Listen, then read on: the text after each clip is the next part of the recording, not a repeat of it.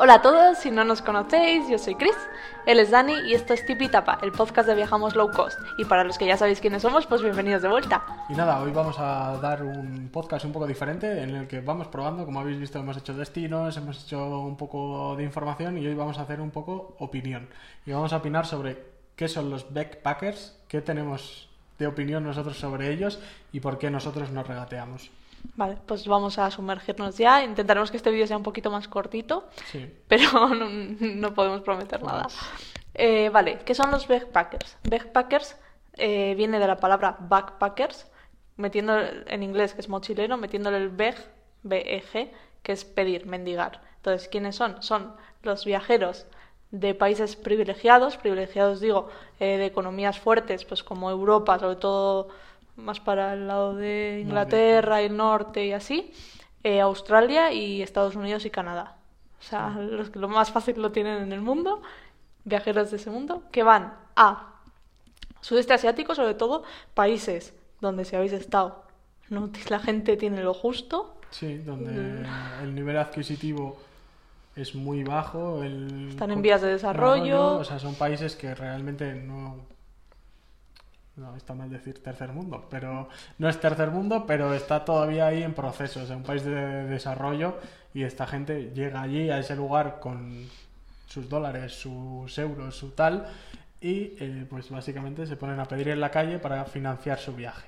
Sí, básicamente eso. O sea, para que la gente pobre, siento decir pobre, pero vamos a simplificarlo, porque sé que hay mucho detrás, etcétera, que la gente que no tiene casi para comer les pague a ellos un lujo que es viajar. Sí. Porque si no me vengáis, por favor, con no, es que viajar es una necesidad porque si no viajo me muero. No, necesidad es comer, tener un techo donde dormir y, y lo que es que si no te pasa, te mueres. Porque no viajes, no te va a pasar absolutamente nada. No, y eso que nosotros... Viaje de placer hablo, ¿eh? O sea, no... Nosotros somos pro viaje y estamos siempre viajando y nos gusta este estilo de vida. Pero hay que tener claro que no es una necesidad. O sea, tú, tú no necesitas viajar como modo de vida. Quiero decir, porque directamente puede que ni te guste. O sea, no es algo que sea para todo el mundo y que esto se hace porque tú quieres y porque puedes, sobre todo. Sí, so- o sea, sobre todo en la cara a la gente que le gusta mucho viajar, al final es como si dices, no, los tatuajes son una necesidad, que he oído decirlo también. Sí. No, los tatuajes son un lujo. Claro. Que te guste mucho es otra cosa, que para ti lo tengas en un nivel de necesidad más alto que, por ejemplo, comprarte un coche o, o lo que sea, o comer tres veces al día, que habrá gente que prefiera eso, no es una necesidad. O sea, la necesidad es comer, dormir, socializar, las necesidades básicas del ser humano. Lo Sí. que añadas allí es gusto y sobre todo necesidad, necesidades, entre comillas, tan, tan poco importantes como hacer un tatuaje o viajar. Sí, o sea, quiero decir, hay cosas peores que está viviendo esa persona a la que le estaría pidiendo dinero que es como, no, yo vengo aquí y pido limosna para que me den. Que aquí sí que quiero matizar un punto en el que no es lo mismo si tú tocas en la calle, si tú das algo a cambio, pero es que estamos los backpackers o lo que nosotros generalmente llamamos eso, Sí, o- el mundo llama. o el mundo es gente que no da nada a cambio. Sí, que se ponen con un cartel. Es que yo lo vi en Bilbao y digo, te doy una patada al cartel. en Bilbao, incluso, que es Europa. Gente pone, no, viajo por el mundo sin dinero, ayúdame a financiar mi viaje. ¿Cómo? ¿Perdona? No. O sea, me estás pidiendo a una persona que igual cobra 100 euros al mes en un... Sí, en un país en un, o subdesarrollado. sea, en un mes bueno, que te dé a ti dinero. Excuse me, no. No, Es y que- eh, otra cosa que también hemos visto a la hora, de- porque tampoco queríamos eh, que fuese un podcast en plan, ah, sois mala gente, no sé qué. No, hemos, nos- hemos mirado varios posts, gente que ha hablado sobre ello, y ah, nos hace mucha gracia el tema de, eh, "Jo, me han robado, estoy en la calle, no tengo dinero, y, y- y la gran respuesta que le dan a ese, a ese tweet, a ese post, es en plan, vale, ¿y por qué este señor no va a la embajada?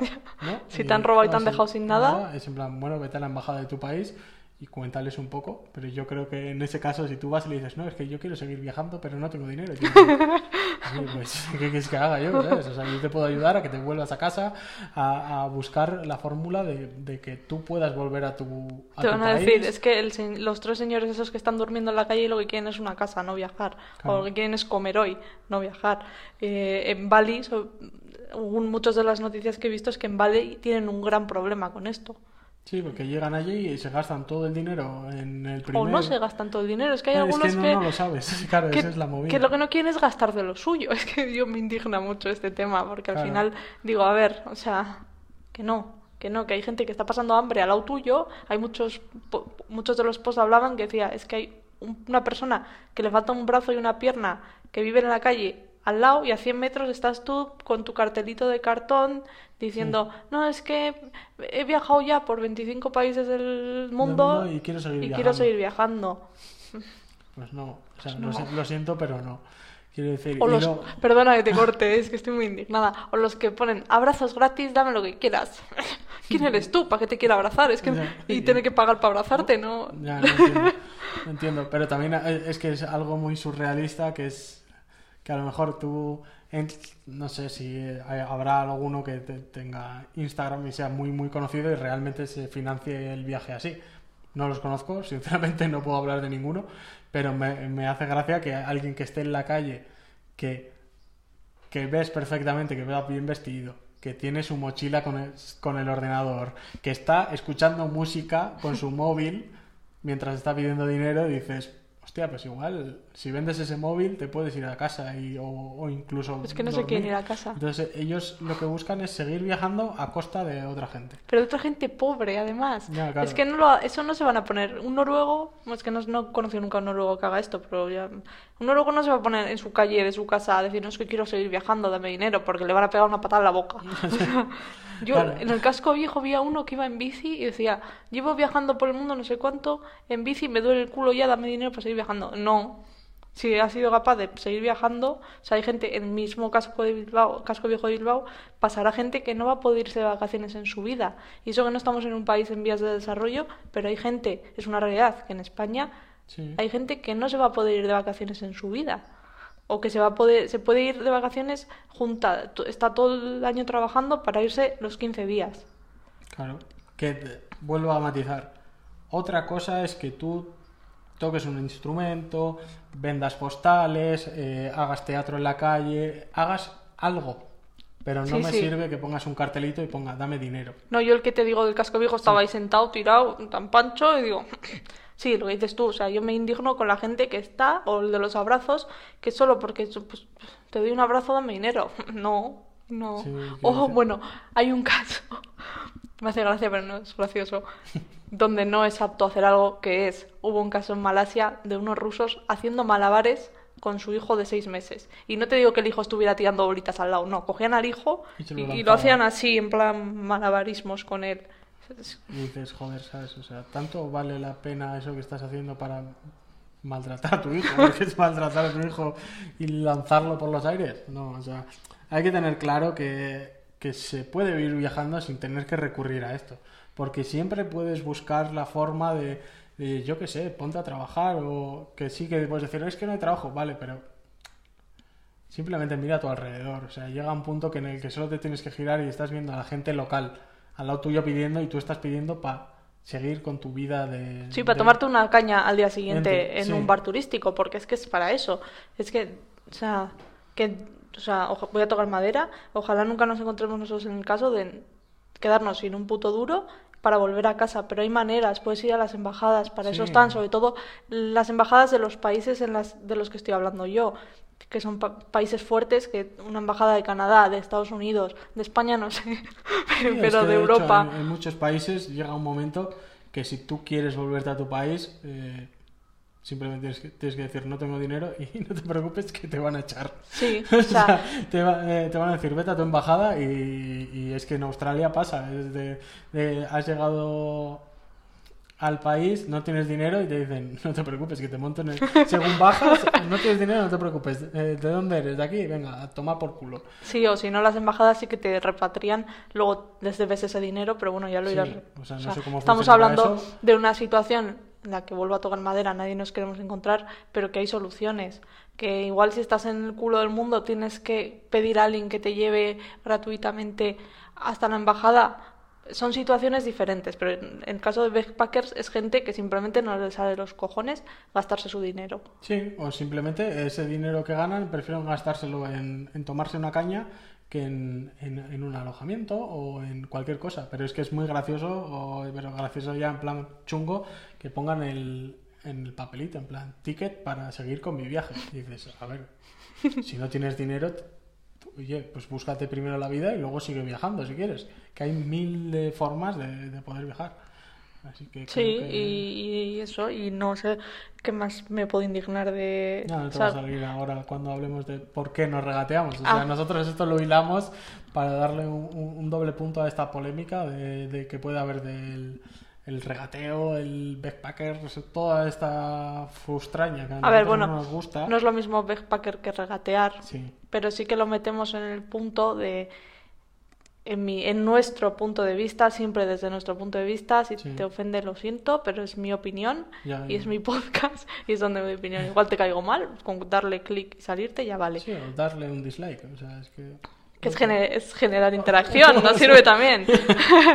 Em, que es el regateo en países. Nosotros, desde, el- o sea, dejar claro que hablamos en el sudeste asiático. Sí, Backpackers pasa, pasa solo en el sude- sudeste asiático, pero cuando no regateamos nosotros es en el sudeste asiático también, que es donde tenemos más experiencia viajando, y es porque, desde mi punto de vista, es querer aprovecharte de la población local.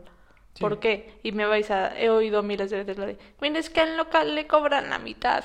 Siento ser yo quien te dé esta noticia, pero tú no eres local. ya.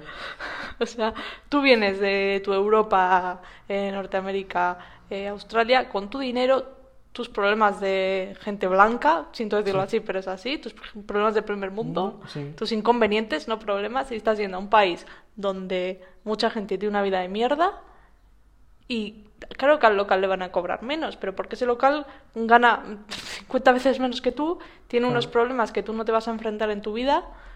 Y, y también volvemos a matizar, no es lo mismo, porque a nosotros nos ha pasado estar en, en grandes bazares y no- a nosotros nos gusta- no nos gusta regatear ni, ni tener que más de dos palabras, es en plan, "Pff, no me apetece.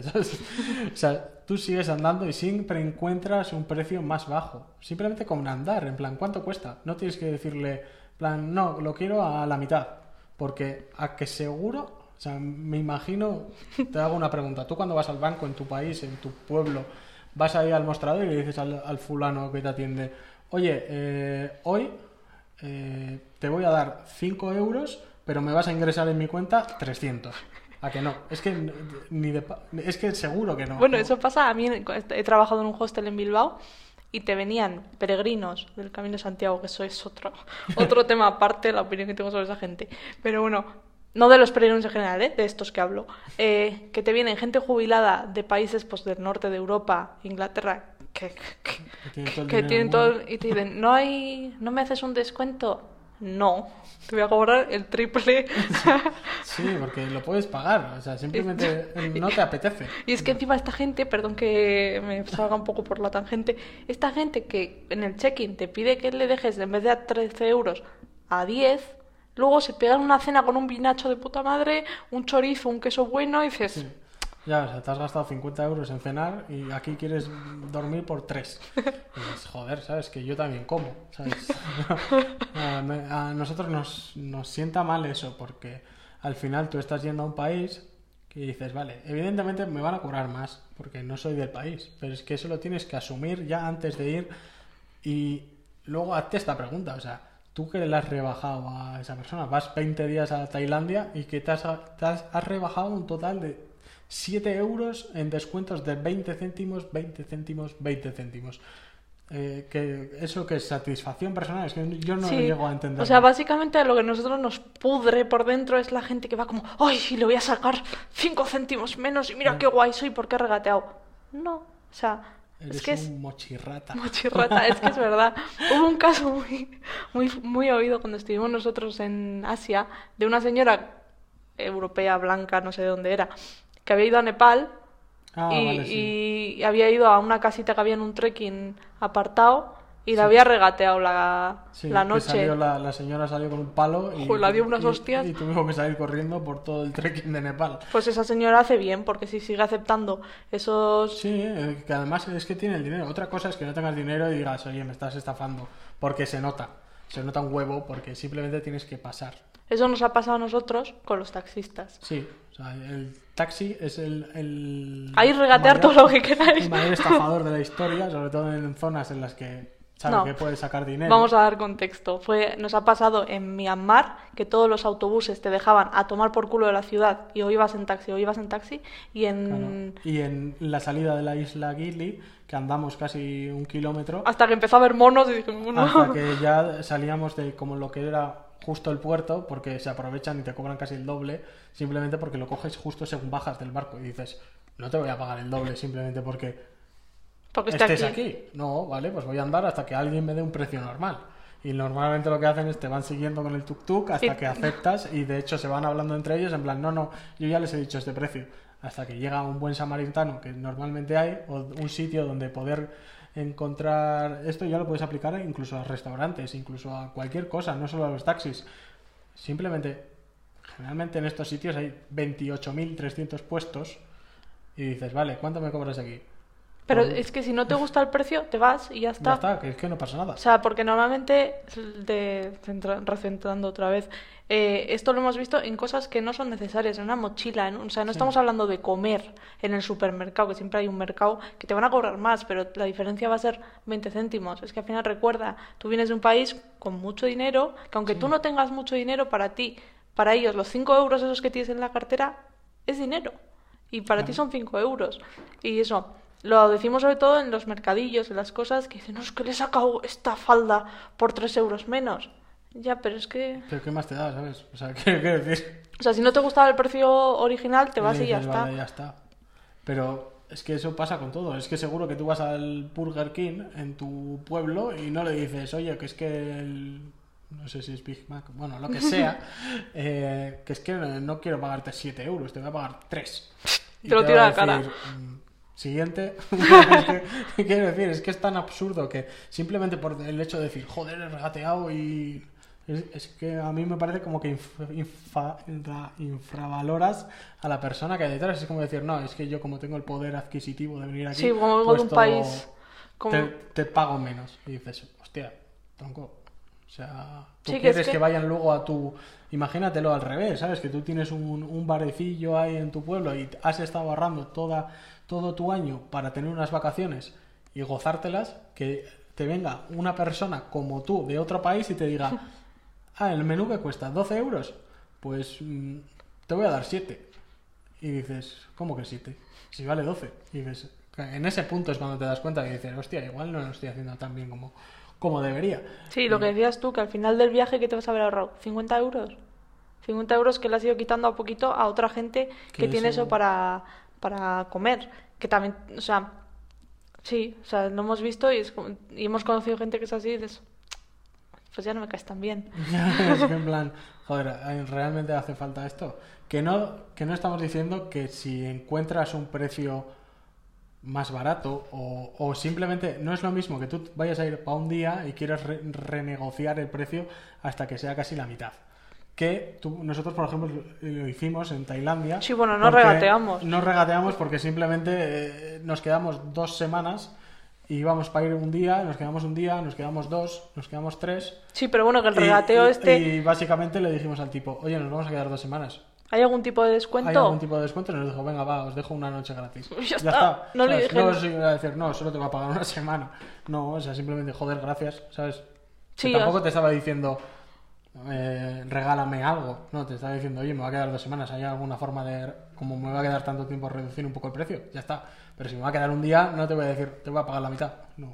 Claro, yo en el hostel que digo que trabajaba, cuando venía gente mucho tiempo se hacía descuento, pero es que eso se hace en todos lados. Claro. Pero la gente que me vería ya de primeras, en plan, ¿hay descuento? No. Y, no, y para ti ya, si lo había, ya no lo hay. Y no te voy a hacer, o sea, voy a ser simpática, pero cualquier cosa que tenga flexibilidad de darte, no te lo voy a dar porque eres un jeta. Sí.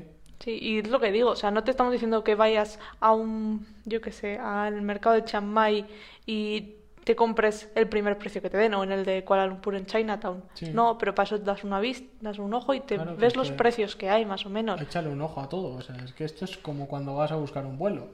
No se te ocurre llamar a Iberia o a British y decirle, oye, que es que el precio que tienes te doy la mitad. Y te va a decir, vale, pues te quedas en tu casa. O sea, es que es así.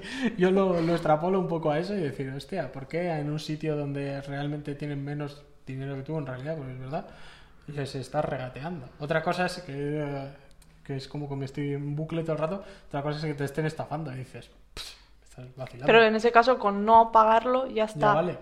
Sí, porque incluso en los casos que es estafa clara, bueno, al final lo que hablamos los de los taxis, o vas en taxi o vas andando en por la noche en un país que no conoces, que no lo recomiendo.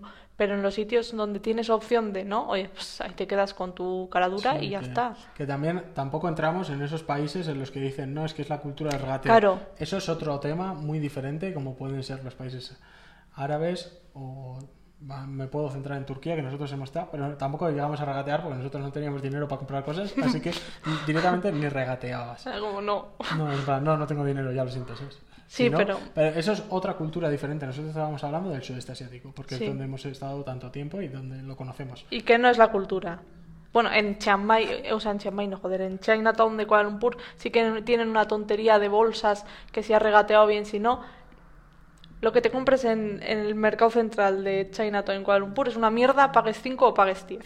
Sí, Porque o sea, es, son truchos. si quieres todo- zapatillas o ropa o lo que sea, en los mercados, o sea, en las calles de atrás tienes lo mismo, pero de verdad, bueno, Sí. incluso será más caro porque eh, no, está en el centro. Pero Pero, gene- generalmente siempre tienes opción de buscar las cosas mucho más baratas, simplemente con preguntar. O sea, ya no te estoy diciendo intentar regatear porque, a ver, que si tú tienes tu satisfacción personal de regatea, oye, pues no nos caes bien.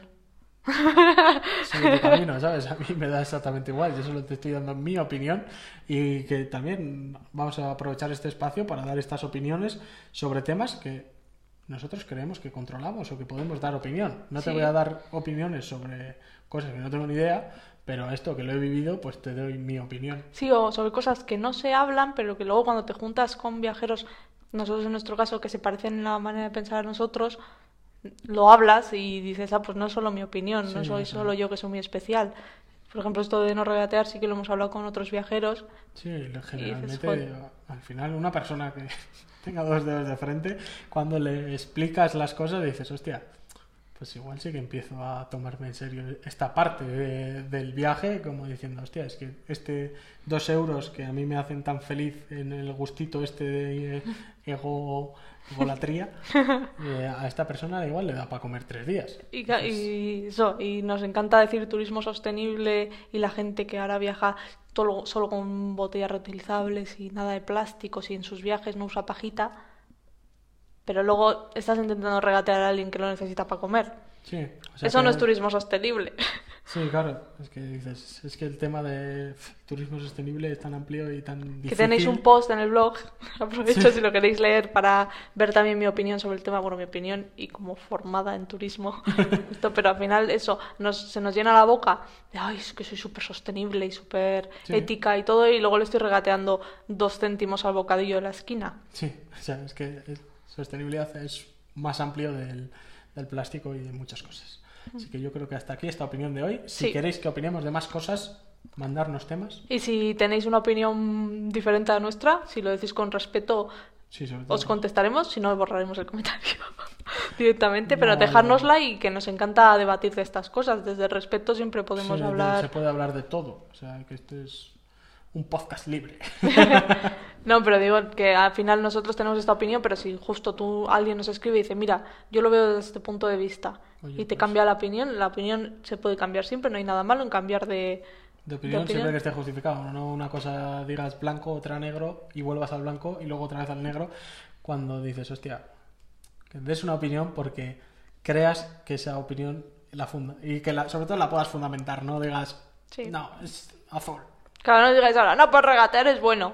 Vale, Dime, bueno, ¿por yo qué? creo que regatear es bueno porque ayuda a no sé qué. Y te diremos, ah, pues mira, no lo Mm. habíamos pensado así, o no. Ya, generalmente será un no, pero bueno. Bueno, nunca se sabe. Está bien. Así Y que- nada, esto ha sido un mini podcast de Tipitapa. Yo soy Chris, él es Dani. Nada, chao, chao. Chao, chao.